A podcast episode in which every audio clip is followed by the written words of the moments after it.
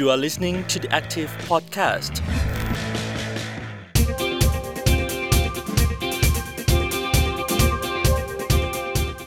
สวัสดีค่ะ ต้อนรับคุณผู้ฟังเข้าสู่ The Active Podcast นะคะ สัปดาห์นี้เจอกับพรีนพิชยาพรโพสง่าค่ะ พูดคุยกันกับเรื่องโควิด -19 สายพันธุ์ BA.5 นะคะ แล้วก็สถานการณ์ในขณะนี้ที่มันมีความแพร่ระบาดมากขึ้นเรื่อยๆ ค่ะ แล้วก็มีแนวโน้มที่เดิมทีเนี่ยเป็นโรคประจำถิ่นแล้วนะ แต่ประจำถิ่นเวอร์ชั่นใหม่นี้ก็ยังมีความกังวลค่ะว่าความรุนแรงของไวรัสเนี่ยจะทำให้พวกเรานั้นมีความเสี่ยงต่อการเกิดอาการรุนแรงแล้วก็ต้องเข้าโรงพยาบาลหรือเปล่านะคะ วันนี้พูดคุยกันค่ะกับผู้ช่วยศาสตราจารย์นายแพทย์โอภาสพุทธเจริญ หัวหน้าศูนย์โรคอุบัติใหม่ทางคลินิกโรงพยาบาลจุฬาลงกรณ์และอาจารย์ประจำภาควิชาอายุรศาสตร์ คณะแพทยศาสตร์ จุฬาลงกรณ์มหาวิทยาลัย สวัสดีอาจารย์หมอค่ะ สวัสดีครับ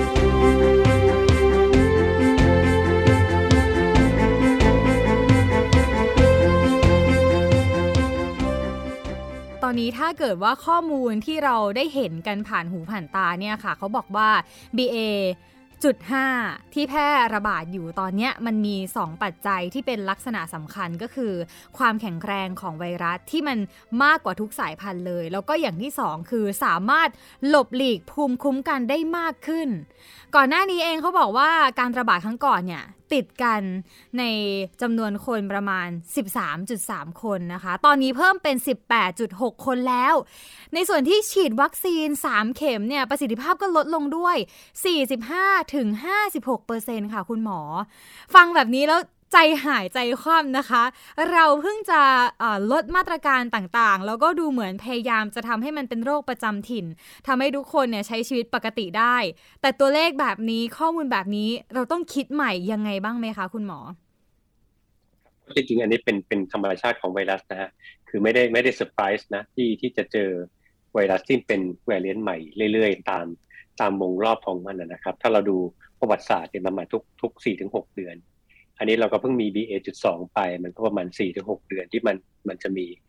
มีการหมุนกลับมานะครับหรือว่ามีไวรัสใหม่ หรือว่าสายพันธุ์ใหม่เกิดขึ้นมา อันนี้เป็นเป็นธรรมชาติของไวรัสนะครับ เพราะว่าเราเราไม่สามารถที่จะป้องกันไม่ให้ไวรัสมันหยุดระบาดได้ เพราะว่ามันจะมี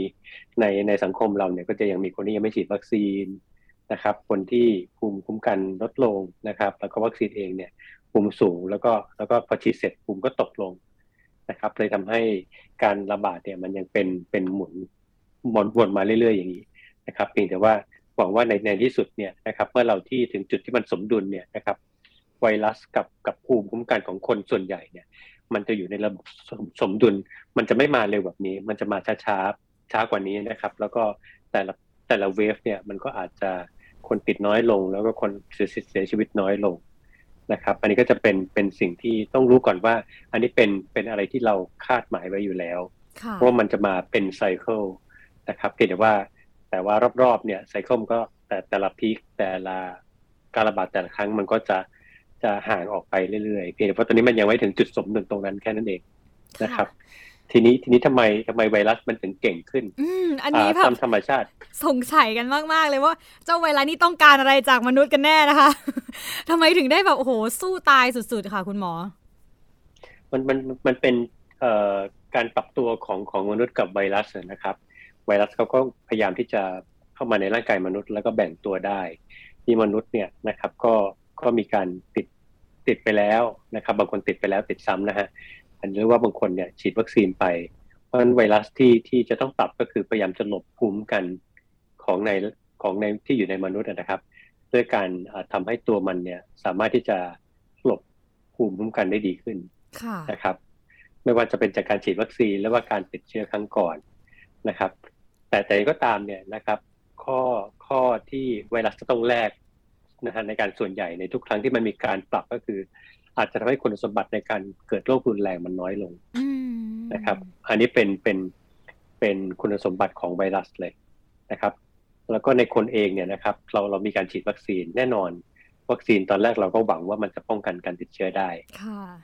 นะครับ แต่ดูเหมือนว่าเราพยายามสร้างกำแพงภูมิกันสูงเท่าไหร่เนี่ยไวรัสมันกระโดดข้ามมาได้หมดเลยถูกไหมฮะ อันนี้คือคือทำให้ การติดเชื้อการการฉีดวัคซีนเลยไม่ไม่ได้ป้องกันการติดเชื้อดี แต่ป้องกันได้บ้างนะครับ แต่ไม่ได้ป้องกันดีเหมือนที่เราคิดไว้ตั้งแต่แรกว่าเออมันเป็นวัคซีนป้องกันโรคนะค่ะ แต่ตอนนี้ concept ของการฉีดวัคซีนแบบนี้มันเป็นการฉีดวัคซีนเพื่อป้องกันโรคที่รุนแรงมากกว่าละค่ะนะครับ เพราะฉะนั้นสิ่งที่เราฉีดวัคซีนเนี่ยแน่นอนเราพยายามสร้างกำแพงวัคซีนให้ไวรัสมันกระโดดเข้ามาไม่ได้ อีกส่วนหนึ่งคือเรากำลังสร้างภูมิคุ้มกันภายในร่างกายที่จะจัดการกับไวรัสที่กระโดดเข้ามาแล้วนะครับ เช่น เช่นเหมือนกับมีกำแพงกับมีตำรวจนะครับกำแพงมันสร้างสูงขึ้นมันป้องกันไม่ได้โจรกระโดดเข้ามาตำรวจยังแข็งแรงอยู่ มันก็เลยป้องกันโรคที่รุนแรงอืมนะครับเพราะฉะนั้น concept ของการฉีดวัคซีนในปัจจุบันก็ยังเป็นเป็นอะไรที่ยังต้องแนะนำอยู่บางคนสงสัยว่าเอ๊ะฉีดวัคซีนสี่เข็มห้าเข็มแล้วยังติดอืมเพราะมันติดได้อยู่แล้ว เพราะว่าไวรัสมันปรับตัวนะครับ แล้วก็ส่วนที่ไวรัสเขาปรับตัวเนี่ยเขาปรับตัวด้านนอกของของตัวไวรัสนะครับ เพราะว่าเวลาฉีดวัคซีนเนี่ยร่างกายก็จะสร้างภูมิคุ้มกันที่เรียกว่าแอนติบอดีเนี่ยไปจับกับด้านนอกค่ะไม่ให้ไวรัสจับกับเซลล์คนได้มันไวรัสก็จะต้องมีการปรับเปลี่ยนอ่าลักษณะทางด้านนอกของมัน เพื่อไม่ให้ภูมิกันจากวัคซีนมาจับได้ดีค่ะนะครับ แต่ในขณะเดียวกันก็จับเซลล์คนดีขึ้นนะครับ อันนี้ก็จะเป็นเป็นลักษณะของไวรัสที่เจออยู่ในปัจจุบันนะครับ ซึ่ง BA.5 เนี่ยมีคุณสมบัติประมาณนี้ครับ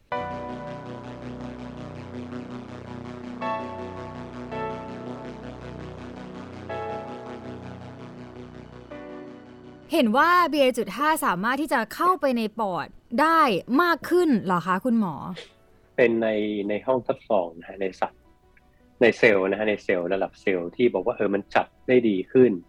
แล้วอาจจะทำให้เซลล์เซลล์ในห้องทดลองเนี่ยนะครับเกิดความผิดปกติได้มากขึ้น แต่แต่ทั้งหมดเนี่ยไม่ได้หมายความว่าอู้ในมนุษย์เนี่ยต้องเป็นแบบนี้นะฮะอืมเพราะในมนุษย์เนี่ยนะครับกว่าไวรัสจะเข้ามาจับเซลล์ปอดได้เนี่ย มันต้องผ่านกระบวนการในการป้องกันอีกหลายขั้นตอนเลยนะครับ ไม่ใช่ไวรัสลอยเข้ามาจับเซลล์ปอดเลย ไวรัสต้องมีการถูกจับจากเซลล์ในจมูกนะฮะเซลล์เอ่อขนจมูกอะไรพวกนี้ดักไวรัส มีสารคัดหลั่ง นะครับจับกับไวรัสไว้ ไวรัสเข้ามายังมีเรื่องของการทำงานของภูมิคุ้มกันของร่างกายอีกตั้งหลายชนิดที่ที่ป้องกันกว่าจะไปถึงเซลล์เนี่ยมันก็เลยอาจจะไม่ได้เป็นเหมือนในห้องทดลองเพราะในห้องทดลองมันมีแต่ไวรัสกับเซลล์อืมแต่ในในชีวิตจริงเนี่ยมันมีอีกกระบวนการอีกหลายอย่างเลยกว่าจะทำให้ถึงถึงจุดนั้นได้ เพราะฉะนั้นก็เลยทำให้ดูเหมือนว่านะครับข้อมูลในคน BA.5 เนี่ยมันยังไม่ได้มีข้อมูลอะไรที่บอกว่ามันรุนแรงกว่าโอมิครอนตัวอื่นเลยอ๋อค่ะ นะครับ มันเก่งขึ้นในแง่ของการระบาดคือการกระจาย แต่แต่ความรุนแรงไม่ได้มีข้อมูลว่ามันเยอะขึ้นนะครับ อันนี้อันนี้ดูจากข้อมูลในหลาย ๆ ประเทศที่ผ่านเวฟสูงแล้วลงมาแล้วนะฮะ เช่นค่ะเช่นเซาท์แอฟริกาเนี่ยเขามีเวฟของ BA.5 ไปละแล้วก็ลงละอ่านะครับ ซึ่งอัตราการเสียชีวิตไม่ได้สูงกว่าโอมิครอนปกติ ค่ะ แล้วแล้วในขณะนี้ประเทศในยุโรปหลายประเทศเลยกำลังมีการเพิ่มขึ้นของ BA.4.5 กำลังตามดูแต่เท่าที่ดูนะฮะตอนเนี้ยมันกำลังขึ้นเกับทุกประเทศเลยค่ะแต่ยังไม่เห็นว่าประเทศไหนที่มันสูงกว่าโอมิครอนหรือว่าสูงกว่าเดลต้าในยุคยุคแรก ๆเลยนะครับอันนี้ก็จะเป็นสิ่งที่อาจจะทำให้เรารู้สึกว่ามันยังไม่ได้มีข้อมูลว่ามันว่ามันรุนแรงกว่านะครับ ส่วนข้อมูลในเมืองไทยเนี่ย อาจจะเห็นข้อมูลของของกรมวิทย์ที่บอกว่าเออมันอาจจะเห็นว่าโรคมันรุนแรง เยอะขึ้น แต่จริงๆด้วยด้วยการที่เราเก็บน้อยยังยังไม่มากพอค่ะอาจจะยังสรุปตรงนั้นไม่ได้ เพราะมันต้องเก็บเป็นเป็นร้อยๆเป็นพันๆเลยถึงจะเห็นตัวเลขชัดๆว่าตกลงมันรุนแรงกว่า หรือไม่รุนแรงกว่าค่ะนะครับ แต่แต่ข้อมูลในในปัจจุบันเนี่ยติดง่าย แต่แต่ยังไม่รุนแรงมากกว่านะครับ ทีนี้ถามว่าแล้วแล้วลักษณะของการระบาดในในยุโรปในเซาท์แอฟริกาเนี่ยมันจะเหมือนประเทศไทยไหมก็คืออาของเขาเนี่ยดูแล้วมันไม่รุนแรงค่ะ แต่ของเราเนี่ยบริบทเราต้องถามตัวเองว่าเราจะทำให้เราเป็นยังไง ค่ะ เช่น เปอร์เซ็นต์ของคนที่ฉีดวัคซีนเราเยอะมากน้อยแค่ไหนนะครับ เพราะอันนี้จะเป็นตัวที่ที่กำหนดหลักๆเลยว่าบ้านเราหน้าตาของเวฟนี้จะเป็นยังไง ค่ะ นะครับ เพราะว่าเขาเขียนไว้เลยว่า อย่าเอาแพทเทิร์นของประเทศนั้น ที่ที่ระบาดอยู่เนี่ย มามามาอนุมานว่าประเทศนี้ต้องเป็นแบบนี้เสมอไปนะฮะ เพราะว่าเพราะว่าเราถ้าเรายังฉีดวัคซีนกระตุ้นไม่พอ มีหลายคนที่ยังไม่เคยฉีดแม้แต่เข็มเดียวเลยเนี่ยค่ะโอมิครอนที่มันเบาเนี่ยนะครับที่เป็น BA.5 ก็อาจจะไม่มีอาการหนักได้ แปลว่าตัวของโรคตอนนี้คุณหมอประเมินว่ายังไม่ต้องถึงกับ ตื่นตระหนก ว่ามันจะรุนแรงต่อร่างกายมากอย่างที่มีข่าวออกมาเป็นกระแส แต่เราก็ต้องระวังโดยการฉีดวัคซีนให้มากที่สุดเท่าที่จะทำได้ถูกไหมคะคุณหมอ เราเรายังต้องมีการฉีดเข็มกระตุ้นอยู่นะครับซึ่งเข็มกระตุ้นเนี่ยมันมีเป็นเป็นเป็นสิ่งที่สำคัญในในยุคปัจจุบันที่เวฟมันกำลังจะขึ้นนะครับ เราเราห่วงเรื่องของอผู้ที่ต้องนอนโรงพยาบาล คือตอนนี้เรานับคนติดเชื้อเนี่ยเรานับไม่ได้แล้วล่ะ เพราะเราสึกว่าไม่ไม่ตัวเลขที่ที่แท้จริงเสมอไป เพราะว่าคนที่ที่ติดเชื้อเนี่ยมันเยอะกว่าตัวเลขที่รายงานแน่ๆนะครับ แล้วก็แล้วก็คนบางคนเนี่ยมีอาการนิดๆหน่อยๆก็ไม่ได้ตรวจนะครับ สิ่งที่ที่เราต้องดูก็คือคนนอนโรงพยาบาล คนที่เป็นปอดอักเสบ คนที่ใส่ท่อช่วยหายใจ คนที่เสียชีวิตจากโควิดอันนี้นะครับ ซึ่งซึ่งตัววัคซีนเนี่ย จะเป็นตัวที่ช่วยลดตรงนี้อย่างชัดเจนครับ การกระตุ้นให้คนออกมาฉีดวัคซีน หรือแม้แต่การตื่นตัวเรื่องการฉีดเข็มกระตุ้นเนี่ยมีน้อยลงนะคะหลาย ๆ คนเนี่ยฉีดไปเข็ม 3 ก็เริ่มรู้สึกว่าลังเลและที่จะฉีดเข็ม 4 หรือเข็ม 5 โดยเฉพาะในบางกรณีมีข่าวคราวออกมา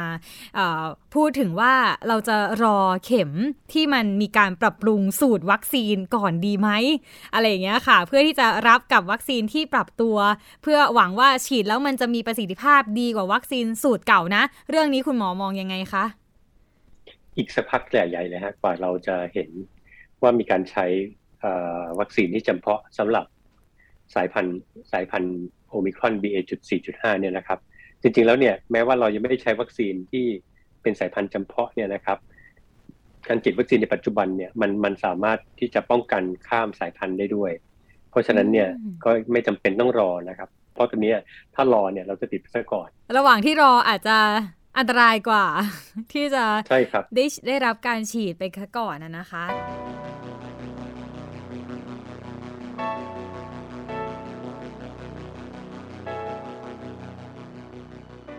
ดูเหมือนว่าตัวเลขของผู้เข้าโรงพยาบาลก็เยอะขึ้นด้วย น่าจะสอดคล้องกับตามจำนวนของผู้ที่ติดเชื้อต่อเนื่องมากขึ้น ตรงนี้กังวลไหมคะ หรือว่าคิดว่ามันสอดรับแล้วมันไปด้วยกันนะฮะคือผู้ที่ติดเชื้อเพิ่มขึ้นเนี่ยสัดส่วนของผู้ที่มีอาการรุนแรงมันก็จะสูงขึ้นตาม เพียงแต่ว่าตอนนี้บางโรงพยาบาลเนี่ยโรงพยาบาลส่วนใหญ่นะครับเริ่มเริ่มเตียงเริ่มเริ่มแน่นๆ เริ่มไม่ค่อยพอแล้วเพราะว่าเราลดจำนวนเตียงสำหรับโควิดลงด้วย เพราะว่าสองสามปีที่ผ่านมาเนี่ยเราเซอร์วิสคนไข้ที่เป็นโควิดเยอะ คนไข้ที่ไม่ได้เป็นโควิดเนี่ยตอนนี้เขาก็รอทำการรักษาอะไรบางอย่าง เช่นรอให้เคมีบำบัด คนที่เป็นเป็นมะเร็งคนไข้รอผ่าตัดอะไรพวกนี้ซึ่งจะต้องกลับมาให้ให้การรักษาหรือว่าการดูแลคนไข้กลุ่มนั้นจำนวนจำนวนเตียงของโควิดเลยลดลงนะครับ เราก็ไปเพิ่ม service ที่เป็น non โควิดหรือว่าโรคอื่นที่ไม่ใช่โควิดเพิ่มขึ้นตอนนี้พอโควิดกลับมาเพิ่มใหม่เอเตียงมันก็จะเริ่มแน่นๆละนะครับ เพราะว่าเราเราลดสัดส่วนของเตียงลงไปด้วย ก็เขาคิดว่าหลายๆโรงพยาบาลก็คงมีเริ่มเริ่มเห็นปัญหาว่าเตียงอาจจะจะแน่น ๆ เลยอาจจะเริ่มไม่พอ นะครับ แต่ว่าก็คงต้องมานั่งขยายศักยภาพกัน แล้วก็แล้วก็ลด service ของ non โควิดลงไปบ้างนะครับ เพื่อความจำเป็นนะครับ แต่ว่าเท่าที่สังเกตในในใน wave เนี้ยคนที่เป็นปอดอักเสบจากโควิดจริง ๆ เนี่ยไม่ได้เยอะนะครับ คนที่นอน ICU ในส่วนหนึ่งเป็นเพราะว่ามีโรคที่จะต้องนอน ICU แต่แถมโควิดมาด้วยอันที่หนึ่ง อันที่สองคืออาการโควิดไม่รุนแรง แต่โรคร่วมเนี่ยมันกำเริบช่วงที่ที่ที่ติดโควิด เช่นคนเป็นโรคหัวใจนะครับ หัวใจไม่ดีบิดตัวไม่ค่อยดีเนี่ยเขามีโรคเขาอยู่แล้ว พอมีติดเชื้อโควิด -19 มาแม้ว่าอาการโควิดไม่ได้เยอะไม่ได้เป็นปอดอักเสบนะฮะแต่ว่าจะไปกระตุ้นทำให้หัวใจมันทางานหนักขึ้น ก็มานอนโรงพยาบาลในเรื่องหัวใจวายอันนี้จะเป็นตัวอย่างคือจริง ๆ มันมันไม่ได้มีผลโดยตรงแต่เป็นผลทางอ้อมมากกว่า แล้วก็ในยุคนี้เราไม่เอ่อจะบอกว่าเจอ คนที่เป็นโควิดที่รุนแรงเนี่ยลดลงเพราะอาจจะเป็นส่วนหนึ่งเนี่ยฉีดวัคซีนมาบ้างแล้วนะครับ แล้วก็ส่วนหนึ่งเนี่ยติดเชื้อมาแล้วจากรอบก่อนๆนะครับ หรือว่าทั้งฉีดวัคซีนทั้งติดมาแล้วเนี่ยนะครับ อาการมันก็จะไม่ค่อยเยอะมากนะครับค่ะ คุณหมอคะในกรณีที่เคยติดโควิด -19 สายพันธุ์อื่น สายพันธุ์เก่าไปแล้ว แล้วมาติดโควิดสายพันธุ์ BA.5 เนี่ย ความรุนแรงมันจะเยอะขึ้นแบบทวีคูณเลยไหมคะ ไม่ไม่ครับ เพราะว่าเราจะมีภูมิคุ้มกันจากการติดเชื้อครั้งก่อนเนี่ย แล้วก็ภูมิคุ้มกันที่เป็นเซลล์ของเราเนี่ย มันจะจำได้ว่าเฮ้ยมีโจรหน้าตาแบบคล้ายๆเดิมเข้ามาอีกละก็จะมีอาวุธอยู่ส่วนหนึ่งแล้วมันคนที่ติดเชื้อซ้ำเนี่ย ส่วนใหญ่อาการจะน้อยแต่เพิ่งมีข้อมูลเมื่อสักไม่กี่วันที่ผ่านมาบอกว่าคนที่ติดติดเชื้อซ้ำเนี่ยอาการมันน้อย แต่ว่าในลองเทอมหรือว่าเป็นลองโควิดลองโควิดนะครับอาจจะเยอะขึ้น อาจใช้คำว่าอาจจะเยอะขึ้นนะครับ ซึ่งอันนี้ลองโควิดก็จะเป็นอีกเรื่องหนึ่งละซึ่งจะเป็นอะไรที่ที่ไม่ได้ทำให้เสียชีวิตหรอกแต่ว่าจะเป็นอะไรที่ทำให้เราหงุดหงิด หรือว่าอาการบางอย่างที่มันหลงเหลืออยู่ไม่หายเสียทีอะไรเงี้ยนะครับอันนี้จะเป็นข้อมูลเกี่ยวกับการติดเชื้อซ้ำคือการติดเชื้อติดเชื้อซ้ำในแต่ละครั้งอาการอาจจะน้อยลง แต่โอกาสเกิดลองโควิดก็อาจจะเยอะขึ้น ตอนนี้ก็ต้องดูแลตัวเองให้สุขภาพแข็งแรงแหละนะครับเพราะอย่างน้อยเนี่ยถ้าไม่มีโรคอะไรเลยเนี่ย คนที่แข็งแรงภูมิกันก็จะป้องกันโรคโควิด -19 ที่ที่รุนแรงได้ดีกว่าคนที่สุขภาพอ่อนแอกว่า เอ๊แบบนี้เรายังจะกลับมาใช้ชีวิตแบบปกติเหมือนกับที่ภาครัฐพยายามผลักดันก่อนหน้านี้ได้อยู่ไหมคะ อย่างเช่น การถอดหน้ากากหรือว่าการทำกิจกรรมอื่น ๆนะคะ ถ้าแบบนั้น ก็ทำด้วยความระมัดระวังนะครับ จริง ๆ ตอนนี้ส่วนตัวที่แนะนำคนทั่วไปเกี่ยวกับเรื่องหน้ากากคือ โอเค ออกไปข้างนอก ที่บริเวณอากาศถ่ายเท เช่นส่วนสาธารณะเนี่ยโอเคที่จะไม่ใส่หน้ากากนะครับ แต่เมื่อก็ตามที่เข้ามาเริ่มใกล้ชิดคนเยอะขึ้นเนี่ยนะครับ ในช่วงนี้นะครับในช่วงที่มันกำลังมีเซิร์ชหรือว่าพีคใหม่ของ BA.4.5BA.5 เพิ่มเนี่ย ตรงที่คนหนาแน่นเราก็ต้องระวังครับ การถอดหน้ากากอาจจะไม่ได้มากกว่าในในยุคก่อนๆแต่ก็ไม่ใช่ว่าโอ้ไม่ใส่เลย ซึ่งซึ่งอันนี้ก็ไม่น่าจะแนะนำนะครับเพราะว่าเราก็จะติดแล้วก็ แล้วก็จริง ๆ การติดเนี่ยมันก็มีผลเสียเนาะอาการมันน้อย แต่ว่าต้องมานั่งหยุดงาน หรือหรือไปแพร่กระจายเชื้อให้คนอื่น แล้วก็พอติดกันเยอะๆ ใครจะทำงาน ก็ยังมีมีประเด็นอยู่เรื่องของการการเสียบุคลากรในการทำงานนะครับ แล้วก็ถ้าใกล้ชิดเราเป็นคนที่มีความเสี่ยง เช่น พ่อแม่อายุเยอะๆที่ที่ภูมิไม่ค่อยดีติดแล้วโรคจะรุนแรง มันก็เพิ่มความเสี่ยงให้คนรอบข้าง เพราะฉะนั้นเรื่องของการ การลดกาดเนี่ยนะครับก็ทำได้บ้างแต่ไม่ใช่ว่าเราเราจะทำอะไรได้อิสระเหมือนก่อนที่เราจะมีโควิด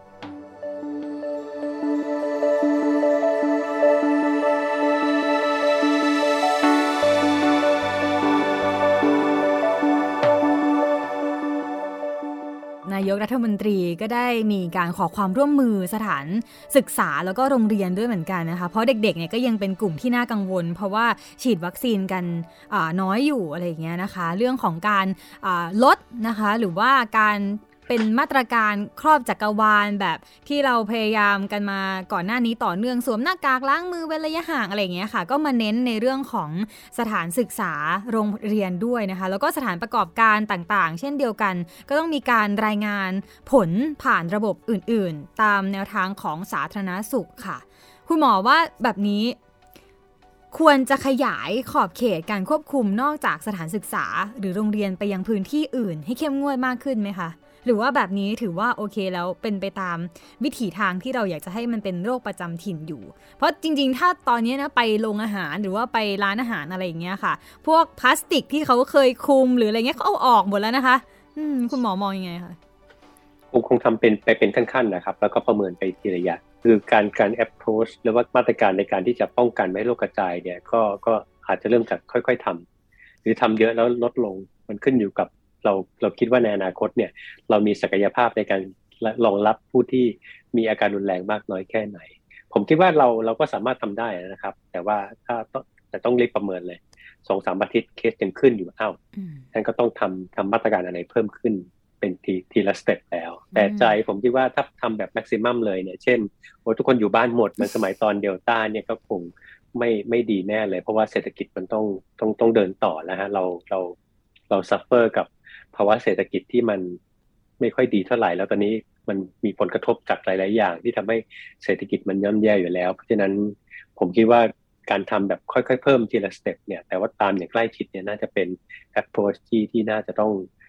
ทำในช่วงนี้นะครับ ในช่วงที่ที่เศรษฐกิจต้องต้องการคนทำงานเนี่ยต้องการคนต้องเที่ยวยังต้องการคนไปนู่นมานี่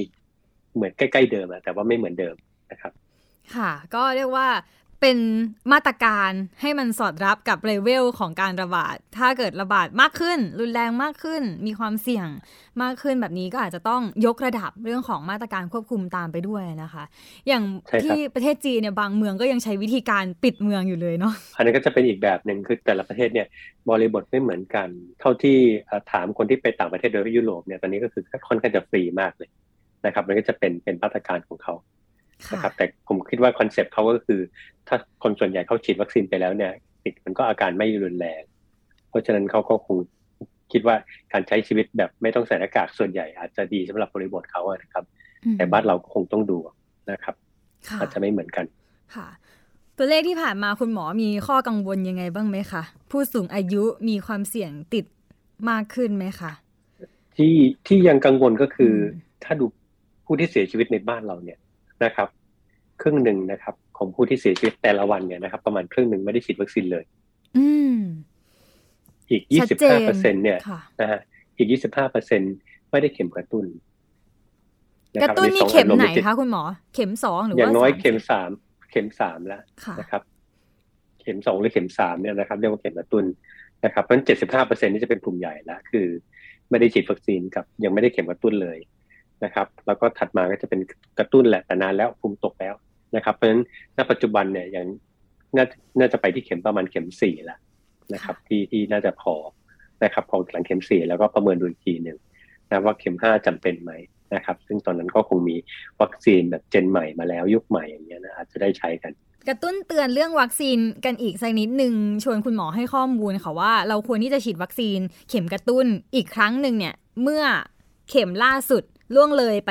ระยะเวลาสักเท่าไหร่แล้วคะจริงๆสี่ถึงหกเดือนก็กระตุ้นแล้วครับสี่เดือนเป็นต้นไปนะคะสี่ถึงหกเดือนประมาณสี่เดือนครับ แล้วถ้าคนที่ติดโควิดแล้วล่ะคะ ต้องเว้นเว้นต่อการฉีดวัคซีนสักเท่าไหร่แนะนำคล้ายๆกันฮะประมาณสี่ถึงหกเดือนนะครับฮะก็คนบางคนคิดว่าติดโควิดไปแล้ว ฉันจะมีภูมิสำหรับป้องกันการติดเชื้อในรอบถัดไป ในสมัยก่อนอาจจะใช้ได้ แต่ตอนนี้เป็นยุคโอมิครอนแล้วรู้เลยว่าติดโอมิครอนแล้วติดซ้ำได้ นะครับวัคซีนอาจจะอาจจะทำให้การสูงของภูมิเนี่ยมันอยู่นานกว่าการติดเชื้อตามธรรมชาติ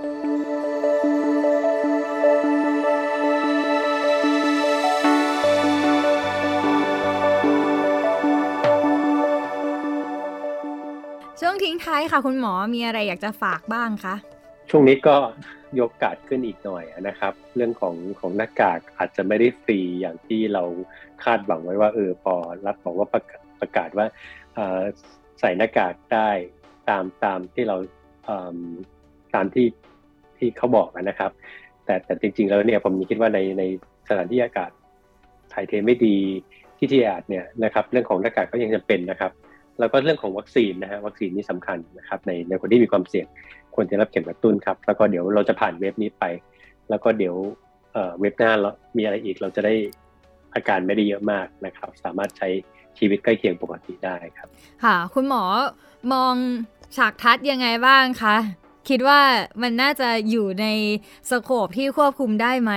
หรือว่ามีอะไรที่จะต้องระวังเป็นพิเศษบ้างไหมคะ คือตอนนี้น่าจะน่าจะยังพอพอจัดการได้อยู่นะครับเพียงแต่ว่าถัดไปเนี่ยนะครับมันขึ้นอยู่กับหลายปัจจัยเหลือเกิน ความร่วมมือของประชาชนนะครับ แล้วก็การการเตรียมหยุกยาเตรียม อุปกรณ์ต่างๆ ที่รองรับคนไข้หนักในโรงพยาบาล ซึ่งมันอาจจะสูงขึ้นในยุคในช่วงนี้นะครับ แต่คิดว่าน่าจะน่าจะยังพอพอประคองไปได้นะครับ เพื่อไม่ให้เศรษฐกิจมันแย่นะครับ เพราะว่าถ้าเราไปเลสติกเยอะนะครับ เพื่อจะให้คนป่วยน้อยลงเนี่ยนะครับหรือว่าผู้ที่อาการรุนแรงน้อยลง โดยการไม่ไม่ทำอะไรเลย เช่นอยู่บ้านเฉย อยู่ในบ้านแล้วก็กักตัวนานๆเนี่ยมันอาจจะเป็นไปไม่ได้แล้วนะครับจะต้องค่อย ๆ ปรับไป แล้วก็ณตอนนี้คิดว่าน่าจะยังคุมคุมเรื่องของสถานการณ์ได้อยู่นะครับเพียงแต่ว่าต้องติดตามอย่างใกล้ชิดครับ ค่ะ มันจะไปถึง BA จุดเจ็ดจุดแปดจุดเก้าจุดสิบไหมคะคุณหมอเขาคิดว่าน่าจะไปเรื่อยๆนะครับ เพราะตอนนี้เราจะอยู่กับลูกหลานของโอมิครอน ไปอีกสักใหญ่พักใหญ่ๆเลยนะครับ ก็ก็ก็ดีคือมันอาจจะ ติดง่ายแต่อาการมันไม่ค่อยรุนแรงนะครับ มันก็จะหมุนวนไปอย่างเงี้ยนะครับ แต่ว่าเว็บถัดไปมันก็ถ้าถ้ามองในแง่ดีมันจะห่างออกไปเรื่อยๆฮะนะครับ แล้วก็สุดท้ายเนี่ย แล้วก็แต่ละเว็บก็จะต่ำลงนะครับ จนจนมันเข้าสู่ไซเคิลของมันกลายเป็นโรค human coronavirus อีกตัวหนึ่งที่ซึ่งเหมือนกับโรคที่เรามีอยู่แล้วนะครับสี่สายพันธุ์นะครับ ในที่สุด อันนี้เป็นมองมองในแง่ดีนะครับนะครับ ก็คือมันไม่หายไปหรอกแต่มันจะอยู่กับเรา แล้วสุดท้ายมันจะกลายเป็นเป็นเชื้อที่อ่อนแรงลงไปเรื่อยๆ แต่ตอนนี้มันอยู่ยังอยู่ในช่วงที่กำลังจูนกันอยู่ระหว่างคนกับไวรัสค่ะ มองในแง่ร้ายนะคะคุณหมอมองในแง่ร้ายก็อาจจะทำเผื่อใจไว้นิดนึงนะครับ เพราะว่าตอนนี้เราก็อาจจะมีสายพันธุ์กลายพันธุ์กระโดดแบบรุนแรงเลย ซึ่งมีโอกาสอยู่บ้างแต่น้อยกว่านะครับ ธรรมชาติของไวรัสเนี่ย มันก็จะด้วยความที่มนุษย์เราก็หาวิธีสู้กับมัน ทั้งยูกยาทั้งวัคซีนแล้วก็พฤติกรรม ไวรัสเองแม้ว่าจะสู้กลับนะคะ แต่ก็ยังอยู่ในสถานการณ์ที่เราควบคุมได้อยู่ แล้วก็คาดว่าน่าจะสามารถทำให้เจ้าไวรัสเนี่ยมัน มีประสิทธิภาพหรือว่าออกอาการสร้างความรุนแรง สร้างความเจ็บป่วยน้อยลงไปเรื่อยๆด้วยนะคะ ยังไงก็ตามยังต้องฝากในเรื่องของมาตรการป้องกัน แล้วก็เรื่องของการฉีดวัคซีนด้วยนะคะ ใครที่ยังไม่ได้ฉีดเข็มกระตุ้น ก็สามารถที่จะ walk in ไปได้เลยนะคะ ที่บางซื่อนะคะ ศูนย์ฉีดวัคซีนกลางบางซื่อเขาก็เปิดให้ทั้ง walk in หรือแม้แต่การลงทะเบียนผ่านระบบออนไลน์ด้วยติดตามข่าวสารกันนะคะ วันนี้ขอขอบพระคุณค่ะ ผู้ช่วยศาสตราจารย์ในแพทย์โอภาสพุทธเจริญนะคะ หัวหน้าศูนย์โรคอุบัติใหม่ทางคลินิก โรงพยาบาลจุฬาลงกรณ์ที่มาให้ข้อมูลความรู้กับเราวันนี้ ขอบพระคุณอาจารย์หมอค่ะ ครับ สวัสดีครับ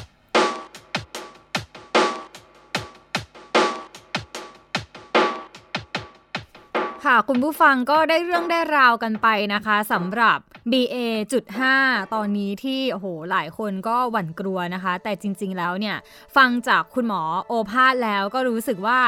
เฮ้ยเราก็ยังสู้กับมันได้อยู่ แล้วก็ไม่จำเป็นต้องตื่นตระหนกนะคะ แต่สิ่งที่จะลืมไม่ได้ก็คือเรื่องของการป้องกันตัวเองนะคะ ก็ยังใช้ได้อยู่ เรียกว่าไม่ว่าโควิด -19 เนี่ย มันจะปรับตัวเปลี่ยนแปลงกลายพันธุ์ไปเป็นรูปร่างยังไงก็ตาม ไม่ว่าจะเป็น BA อีก กี่ BA ก็ตามเนี่ยนะคะ แต่เราก็ยังสู้กับมันได้ ถ้าเกิดว่า 1. ฉีดวัคซีนนะคะ แล้วก็ 2. คือใส่หน้ากากอนามัย แล้วก็มีมาตรการด้านสาธารณสุข ล้างไม้ล้างมืออะไรก็ยังทำได้แล้วก็ช่วยเราได้อยู่นะคะ บางคนเนี่ยก็ inbox มาบอกพินแบบบ่อยเลยว่าอุ้ยจะฉีดดีไหมเข็มกระตุ้นอะไรอย่างเงี้ยเพราะว่าก็รู้สึกว่าเตงอะฉีดไปเยอะแล้วนะ หรือว่าแบบอยากจะรอสูตรใหม่ คุณหมอก็ย้ำไปแล้วนะคะ ว่าไม่ต้องรอกว่าจะรอนั้นเนี่ยอาจจะต้องติดไปอีกไม่รู้กี่รอบนะคะยังไงก็ฉีดไปเลยดีกว่า เวลาก็หมดลงแล้วนะคะ ติดตามข่าวสารเรื่องของโควิด -19 การป้องกันตัวเองแล้วแล้วก็มาตรการด้านสาธารณสุข นโยบายด้านสาธารณสุขกับ The Active ได้ในทุกช่องทางนะคะ ไม่ว่าจะเป็นเว็บไซต์ Facebook YouTube Twitter b l o g d i t และ Instagram ค่ะ เราก็มีเนื้อหาหลากหลายนะคะ ที่เกี่ยวข้องกับวาระทางสังคม และนโยบายสาธารณะ มาเสิร์ฟให้กับคุณผู้ชม คุณผู้ฟัง ได้รับรู้รับทราบเพื่อให้ไม่พลาดเนื้อหาดีๆนะคะสำหรับวันนี้ลาไปแล้วค่ะ สวัสดีและขอบคุณค่ะ You are listening to the Active Podcast.